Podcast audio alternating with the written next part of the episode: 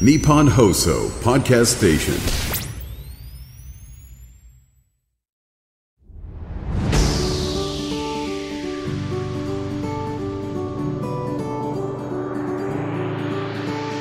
日本放送楽天証券プレゼンツ。人生流し作れよ資産。始まりました。楽天証券プレゼンツ。人生流し作れよ資産。パーソナリティの半沢美穂です。この番組では毎回資産作りの相談役である独立系ファイナンシャルアドバイザー略して IFA をゲストにお迎えしまして資産作りのあれこれを一緒に一から学んでいっています。今回のゲストは前回に引き続きこの方です。バリューアドバイザーズ代表取締役社長五十嵐修平さんです。五十嵐さんよろしくお願いします。よろしくお願いします。まずは今回もですね五十嵐さんの普段の活動について教えてくださいはい。私は普段ですね、あの資産運用アドバイザーとしてですね、まあ、主に50代の方の資産運用のアドバイスを行っております。でうちの会社は3つ特徴がありまして、一つはチームで、全員正社員でチームでコンサルティングをさせていただいているというところと、あとはですね、2つ目が売ったり買ったりするようなアドバイスではなくて、長期でお客様の目的から逆算した資産の組み合わせをご提案しているというふうな形です。はい3つ目が、えーうちの会社はですね、えー一人の人ではなくてご家族で、まあ、資産承継のところを得意としているというふうなところがうちの3つの特徴となっております。はい、そんなですね五十嵐さんから今回お話を伺うのは前回に引き続いてこのテーマです。50代からの資産作り。ということで前回は50代以降に特に多いお金のお悩み相続だったり退職金とかイデコの受け取りのお話なんかもありましたよね。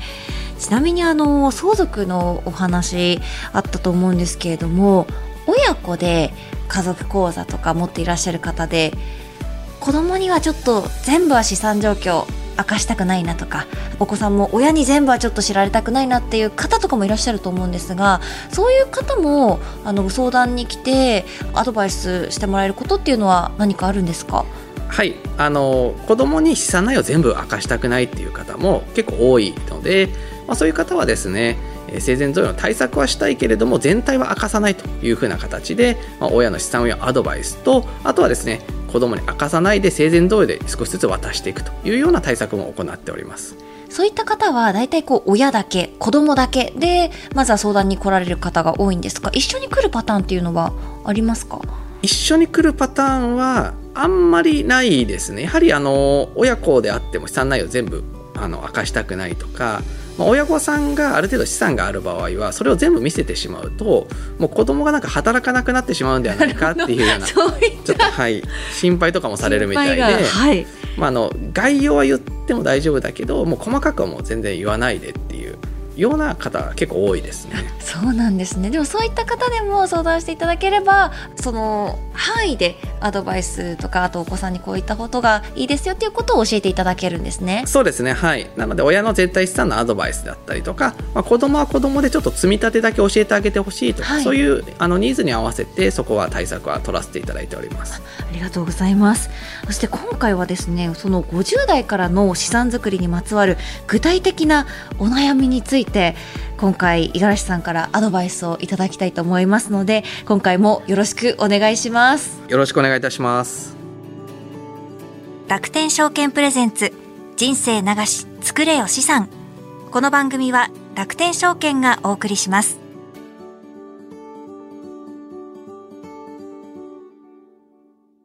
楽天証券プレゼンツ人生流し作れよ資産。改めましてここからはバリューアドバイザーズ代表取締役社長五十嵐修平さんから50代からの資産作りにまつわる具体的なお悩みについてアドバイスを今回はいただきたいと思っています。まずはですね50代以降のお金の心配事について街の皆さんどのように考えているのかリアルなお悩みを聞いてみたいと思います。不動産の方で投資の方であのアパートの運用をしています。そうですね、まあ、普通の給料とは別にお金があの入ってくるようにはなっているので、まあ、それであの老老後の資金ではないかもしれないですけどちょっとまあ教育資金とかもあるんですけど、まあ、その辺をまあ貯めていけてるかなみたいなのはあります。会社員をやっております。会社のあの確定拠出年金の、えー、と加入をしていたりとかあとは新 NISA とかですかね。あとは会社の持ち株の会にも入っております。これからいろいろと情勢は日々変化があると思いますので、まあ、どれぐらいの資産があればセカンドライフも、まあ、ゆとりを持って過ごせるかというところについてはいろいろ心配はしております。会社員です。いや特にやっていないですね。ちょっと考えが至ってない。あし心配はあるんですけども具体的に何かできてないです。仕事をしてる間はまだなんとかいけると思うんですけど仕事がなくなってしまった後にどうやって今の生活継続していくかっていうのは不安がありますね。あの主人が釣りが趣味なので将来的になんかこう地方に行って釣りをして暮らしたいみたいなことを言っているんですけどそれだとあのやっぱり仕事が地方に行ってしまった時に仕事がないっていうのが一番不安なので憧れはあるんですけどそういう方法で生きていけるのかっていうのが、まあ、聞いてみたいですね。医療職です。年金のことに関して、まあ、よく言われている、まあ、私たち、まあ、40代、50代が、まあ、実際年金もらう年になった時にその年金がもらえないんじゃないかとかそのシステムが破綻してるんじゃないかとかってささやかれてますけども、まあ、実際それは専門家の方から見てどうなるのか、まあ、どういった見通しをあのお持ちかっていうところは聞いてみたいです。このような声が届いていますけれども五十嵐さんちょっと聞いてみて率直にいかがですか、はい、そうですね。やっぱりあの街の声はいろいろな意見があって率直に面白いというか興味深いなというふうに思いました、はい、なんかたくさんありましたけれどもちょっと大きく分けて3つあったかなと思ったんですがまずは老後資金セカンドライフへの対策ですね。ゆとりが欲しいとか今のまま暮らしていけるのかっていう声があったんですけれどもこの辺りはどうでしょうか？そうですね。セカンドライフをゆとりを持って暮らせるかどうかっていうのは、まあ、その人がどれくらいの生活水準かとかどれくらいの資産があるかによって全然変わってくるかなとは思います。はい、このセカンドライフへの資産作りっていうのはどのくらいの年代から始める方が多いんですか？そうですね。50代からやっぱりあの始めるって方もいらっしゃるんですけれども、はい、最近はあの積立 NISA っていうのが普及してからは結構20代30代でもセカンドライフのために運用するっていう方は増えてきてるかなっていう印象はあります、はい、皆さんそういった運用を考え始めた時に最終的にどうなりたいかとか目標っていうのはどういうところに設定する方が多いんですか？目標っていうのはまずやっぱり、えー、セカンドライフの2000万円問題っていうのはあったので、はい、ありますね、はい、はい、そこっていうのはまあ貯めたいなっていう方はいらっしゃいますしあとはもうなんとなく不安だから積み立てをしたいっていう方が結構多いので目標をそこまで決めてるっていう方は結構少ないかなっていう印象ですね。なるほど。私もあの漠然とした不安が大丈夫なのかな今はなんとかなってるけどっていうのをちょっとこう思ってしまうんですがそういった方におすすめのこう資産作りの方法は何かありますか？はいそれはご自身がどれくらいセカンドライフに資金が必要なのかっていうのを、まあ、大雑把でもいいので把握していくっていうのが非常に大事かなと思います。なるほど。この把握していくっていうのは今の生活でこれぐらいお金がかかってるからじゃあ老後何年暮らすのにどれぐらいかかるかっていうのを計算していったらいいんですか？その通りです。例えば65歳で引退します。で現役世代の大体7割から8掛けがあのセカンドライフの毎月かかる費用っていうふうに言われているんですね、はい、なので、えー、例えば、まあ、40万円毎月使ってるっていう方でしたら、えー、まあ、8割だとしたらまあ32万円くらいですよねと。で年間でかかるお金が、まあ、37080というふうな形になりますとか。じゃあセカンドライフってあとどれくらいこう生きるのかなっていうのを考えていくと平均余命っていうのがあるんですね、はい、平均余命っていうのは平均寿命とは違いまして60歳の人があとどれくらい生きるかっていう風なものなんですけれども男性ですと大体25年。ですから85歳とか。女性でしたら30年とかっていう形で90歳っていう風な形なので、まあ、平均余命にプラスしてあと5年くらいの計算でやっていくと大体ご自身のセカンドライフ必要な金額っていうのが分かってくるのでそこを用意できたら漠然とした不安っていうのはなくなってくるかなと思います、はい、なるほど。ありがとうございます。であの街の声にもあったんですけれども不動産で資産作りをしているっていう方もいたんですが不動産でのこう資産作りっていうのは実際のメリットデメリット何かありますか？不動産でのメリットっていうのは、まあ、主にですねあのお金を借りて投資ができるっていうのが一つのメリットっていうふうな形ですね。お金を借りてというのははい、例えば4000万円の物件があったとしたら頭金500万円で残り3500万円は銀行から借り入れをして投資できるっていうのはこれはあの証券投資ではできない投資手法になるのでここは一つ不動産のメリットかなと思います。反対にデメリットはありますか？これ借りれることが実は逆にデメリットにもなることがありまして、はいその物件がしっかりといい物件を選ばないと赤字物件の場合ですと毎回毎回ご自身の資産が逆に減っていってしまうっていう風な形になるんですね。あとは入居者が全然つかないですとお金を借りてる分払わないといけないので、はいまあ、そこが大変になってきてしまったりしますしあとは退去者が出た場合は入居の手続きとかご自身がちょっと動くっていうような少し手間もかかってくるっていうところはい。が不動産のデメリットかなと思います。そうするとどんな不動産に投資するのか選ぶところがちょっと大変なのかなとは思うんですがはい、このあたりはどうですか？選ぶところがこれはあの証券よりもさらに難しいかなっていうのがありますし失敗した時のダメージっていうのが結構大きくなってしまうので、なるほど。はい。あのお金を借りてる分ですええね、えなのでその物件選びっていうのがかなり重要になってくるかなと思います。なんかこう株とか債券とかと違って、はい。不動産ってなるとやっぱりこう動くお金が一時的に大きいのかなと思うのでそういった意味でも、はい。まあ、リスク何かあった時はちょっと大きくなる可能性っていうのも増えてくるのかなとは思うんですが。そうですね。例えばまあ一つの 1LDK とかワンルームのお一部屋のものを借りてそこでまあ何か変な事件とか起きてしまったら、まあ、その資産価値っていうのは大きく毀損してしまいますしその時のダメージっていうのがやっぱり大きいですよね。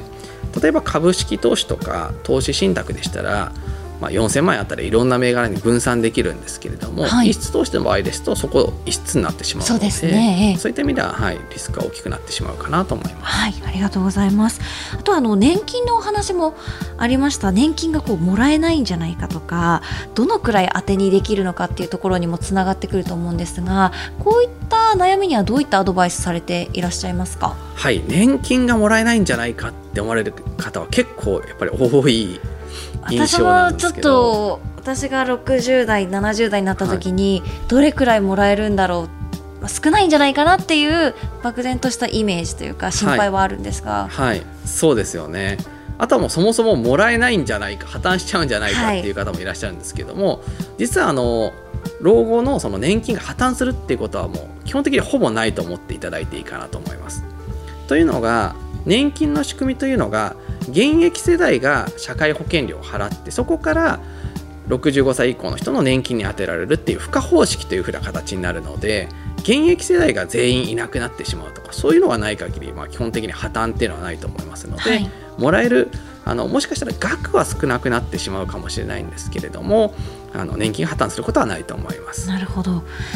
ただ年金が少なくなるってなると心細いなっていうそうですね。ちょっと私30代入ったばっかりですけれども、それでも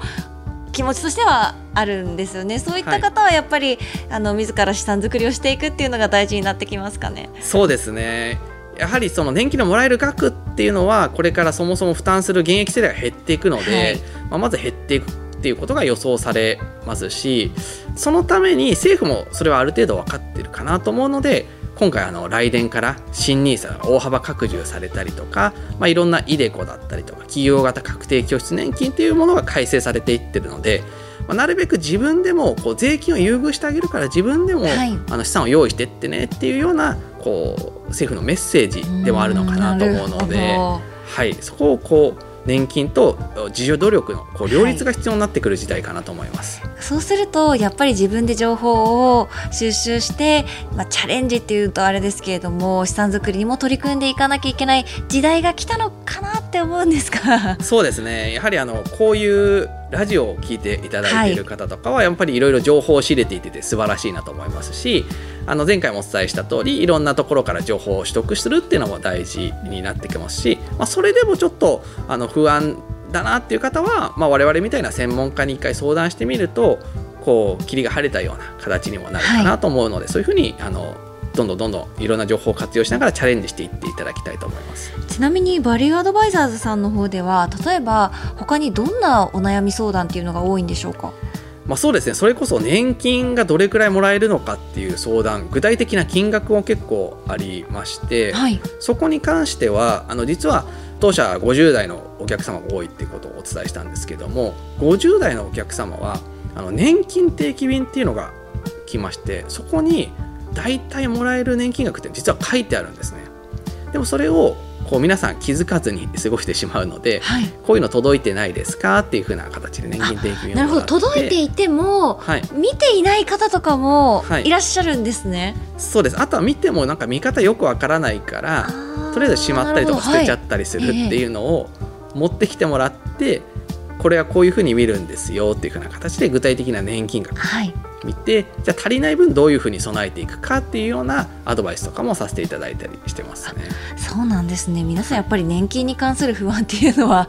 こうお持ちなんですかね？結構やはりあのまあそもそもセカンドライフがやっぱり心配なんで、そこに対する収入の年金っていうのはええ。関心がある方非常に多いかなと思います。そうだったんですね。その他何か例えば不動産とか、はい。それこそ、まあ、配当のお話も、はい。あの以前ありましたけれども、はい。そういったことに関してのお悩み相談とかもたくさんやっぱりあるんですか、そうですね。やはりその私の書籍55歳でも失敗しない。投資のルールを読んで当社にお問い合わせいただける方も非常に多いんですけれどもそういった方はもう15年とかやっぱり長い期間投資しないで何かこういい方法はないんですか？とかそういうふうにお悩みを持ってこられる方が多いので、まあ、そういった方には配当株だったりとかあとは最近ですねアメリカの金利っていうのはものすごい高くなってるんですね。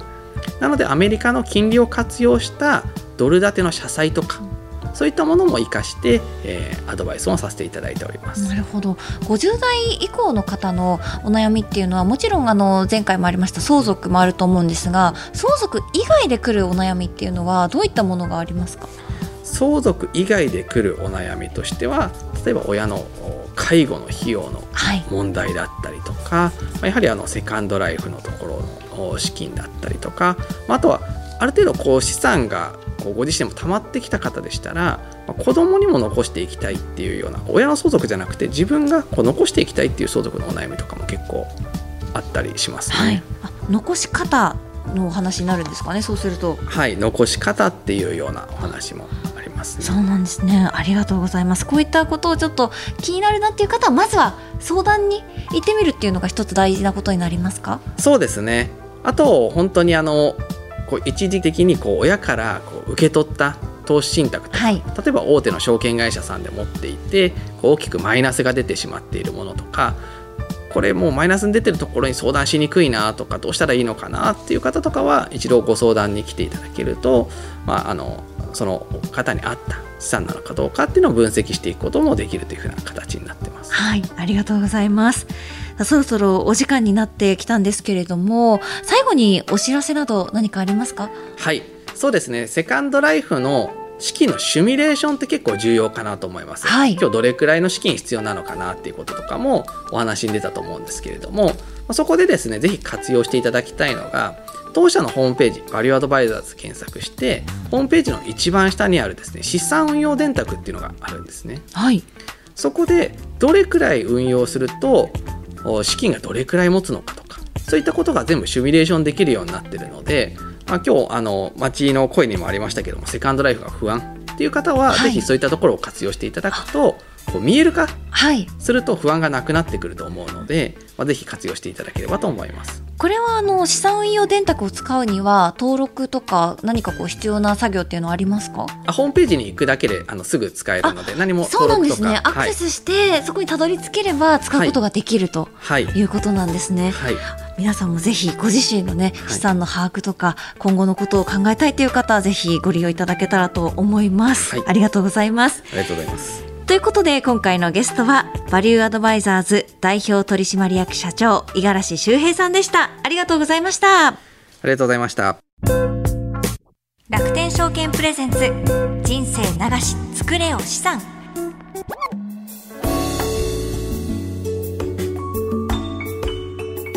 さてここからは楽天証券インフォメーションのコーナーです。このコーナーでは毎回楽天証券からの耳寄り情報をお届けしています担当するのはこの方。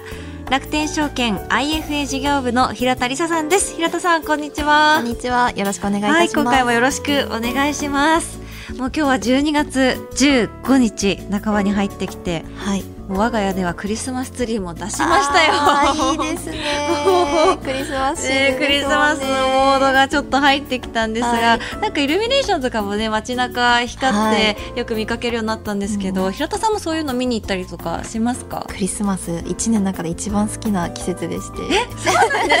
クリスマスマーケットとかも行きたいですよね。はい、これまでもなんか行ったりとかしてたんですしてますしてます。イルミネーション見に行ったりとか。いいですよね。なんか癒されるなと思いながら。でも年末に近づいてるなっていう思いもそうですね。改めて。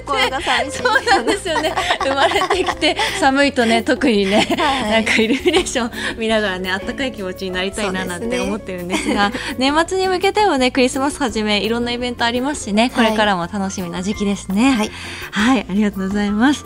先ほどまでですね今回バリューアドバイザーズの五十嵐さんにお悩み相談などをさせていただいてたんですけれども平田さんこちらお聞きになってましたか？はい聞いておりました。やはりあの何が不安なのか事前に向き合うことが大切だなと思いました。そうですよね。やっぱり老後とかセカンドライフへの不安大きいなっていう方いらっしゃると思うので、はい、誰かに相談できるっていうことは大きいですよね。そうですねまあ、人生100年時代っていったところで、まあ、長寿化進んでいる日本においてですね長生きのリスクとお金との向き合い方っていうのでも関心が高まっているかと思います。そうですね、はい、ということで楽天証券インフォメーション今回は50代からの資産作り。50代でも遅くない NISA 活用法についてお話を伺ってみたいと思います、はい、の50代での NISA での積み立てとか資産運用というのはどういった点でこう見ていくのが良いんでしょうか？そうですね。あの、まあ、先ほどからその NISA とか iDeCo のお話も五十嵐さんの回の中でたびたび出てきてはいると思うんですけれども、はい、まあ、NISA はその話題にはなっているけれども50代からで遅いんじゃないかって思われる方もいらっしゃるかと思います。ただまあ生涯のですね非課税保有限度額っていうのが大幅に拡充されたっていったところで、まあ、新 NISA に関しては1800万円っていったところにフォーカスがされているんですけれども、まあ、ぜひですねご家族全体でこの新 NISA 制度も考えていただければと思います。例えばその奥様ご主人様あと成人したお子様であったり、はい、まあ、祖父母のおじいちゃんおばあちゃんまでも加えてですね考えるとかける1800万円といったところで非常に大きな金額にも、ね、はい、はい、なりますので、まあ、ぜひこの非税制の優遇制度を使ってですね世帯金融資産1億円といったところも実現できる可能性があるといったね考えていただければと思います。なるほど。家族全体で見るセカンドライフの考え方が大切っていうことですかね。はいそうですねであの新ニーサに関しては非課税保有限度額の再利用っていったところも可能になりますので、はい、3年後であったり5年後10年後といったところにお客様の世帯の状況が変わっていたりゴールの変更が変わっていたりなどもあるかと思います。そういった時にですね運用の計画のポートフォリオの見直しっていうのもしていただくことで、まあ、大切なご資産を次世代に渡したいであったりとか、まあ、贈与したい方がいいっていうようなことも耳にすることあるかと思うんですけれども何をすればいいのかわからないといった方もいらっしゃるかと思うので、まあ、そういった方々にぜひ IFA にご相談いただければと思います。一応ですね楽天証券の資産の世代間移転っていうのを非常に後押ししているというような部分もありまして、はい、まあ、贈与に関しても IFA のお客様限定ではあるんですけれども、まあ、簡単な手続きで手数料もあの無料でご利用いただけるようにしておりますので、まあ、ご家族で安心してお金と向き合っていただければと思います。はいありがとうございます。楽天証券 IFA 事業部の平田理沙さんでした。ありがとうございました。ありがとうございました楽天証券プレゼンツ人生流し作れよ資産。この番組は楽天証券がお送りしました。日本放送楽天証券プレゼンツ人生流し作れよ資産。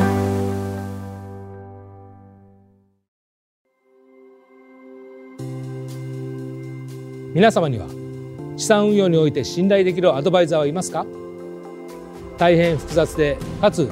専門的知識を必要とする金融商品をどのように運用していけばよいのか。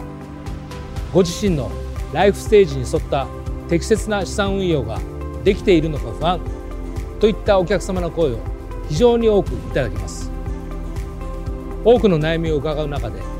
最大の課題は身近に適切な相談相手がいないことだと当社は考えています。そのようなお悩みの解決手段として楽天証券は IFA サービスをご用意しています。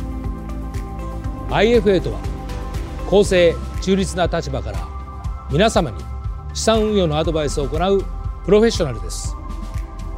ネット証券である楽天証券と提携するアドバイザーが直接皆様のお悩みをお伺いし家計の見直しから資産証券までお客様のニーズや将来計画に沿ったさまざまなアドバイスを行います。アドバイザーは特定の金融機関から独立した立場で真摯にお客様と向き合い大切な資産を一緒に増やしていくことを常に考えています。さらに全国各地域に根ざしたアドバイザーはお客様やそのご家族と長期的なお付き合いをしながら皆様に寄り添って活動しています。楽天証券は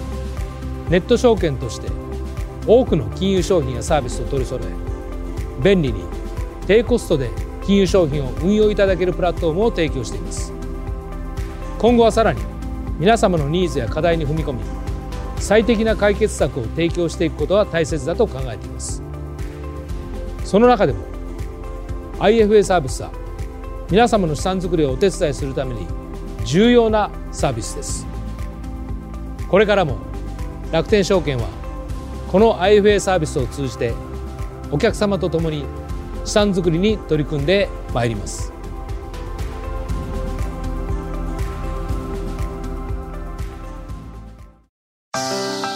日本放送楽天証券プレゼンツ人生流し作れよ資産。さて早いものでエンディングの時間となりました。今日は街の皆さんのお悩みについて五十嵐さんにお答えいただいたんですがいろんな老後の資金とかセカンドライフとか不動産とか年金のお話あったんですがやっぱりこう聞いていると漠然と不安を持っているんだなっていう方がすごく多いなと思いました。でもお話聞いていくと五十嵐さんと喋っていてもこう具体的にどうしていくかっていうことがやっぱり専門家の方とお話しすると出てくると思うのでそういったことを悩んでいる方はやっぱり相談に行っていただくのがまずはいいんじゃないかなと思いました。またあの最後に少しお話ありましたけれどもバリューアドバイザーズさんのホームページに資産運用電卓というものがあるとアクセスしていただければ皆さんご活用いただけるということだったので少しこうどうやって計算したらいいのかなって思っている方にもあの優しく入力していけば進んでいけるような仕組みになっていましたのでぜひ皆さんそちらもアクセスしてみてください。こちらの番組楽天証券プレゼンツ人生流し作れよ資産では毎回資産作りの相談役である独立系ファイナンシャルアドバイザー略して IFA をゲストにお迎えしまして資産作りのあれこれを一緒に一から学んでいきます。最新エピソードは毎週金曜日午後5時更新です。資産作りのお悩みや質問番組の感想は ifa.1242.com ifa.1242.com こちらからお待ちしております。次回も引き続きバリューアドバイザーズ代表取締役社長五十嵐周平さんをお迎えしましてこれまで3回にわたって注目してきましたテーマ50代からの資産作りの総復習を行っていきます。それでは楽天証券プレゼンツ人生流し作れよ資産お相手は半沢美穂でした。ありがとうございました。